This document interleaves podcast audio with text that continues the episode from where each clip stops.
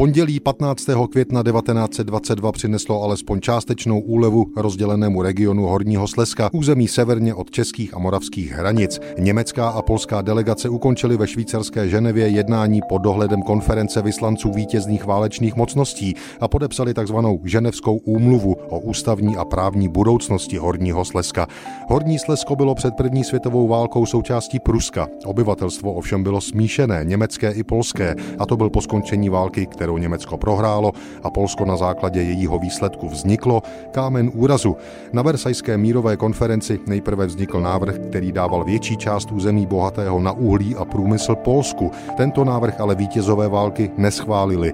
Naplánovali plebiscit, kterému předcházela dvě polská krvavá povstání. V plebiscitu pak Poláci získali 41% hlasů, což pro ně bylo zklamání a proto následovalo ještě jedno, třetí sleské povstání. Po něm už se na výsledek před předchozího referenda přestalo hledět. Budoucnost a rozčlenění Horního Slezska tak bylo ještě v roce 1921 nejasné. Mezitím ale část Slezska Těšínsko obsadilo Československo a je součástí České republiky dodnes. Konečný plán rozdělení Horního Slezska připravila Společnost národů a konference spojeneckých vyslanců ho už v říjnu 1921 přijala.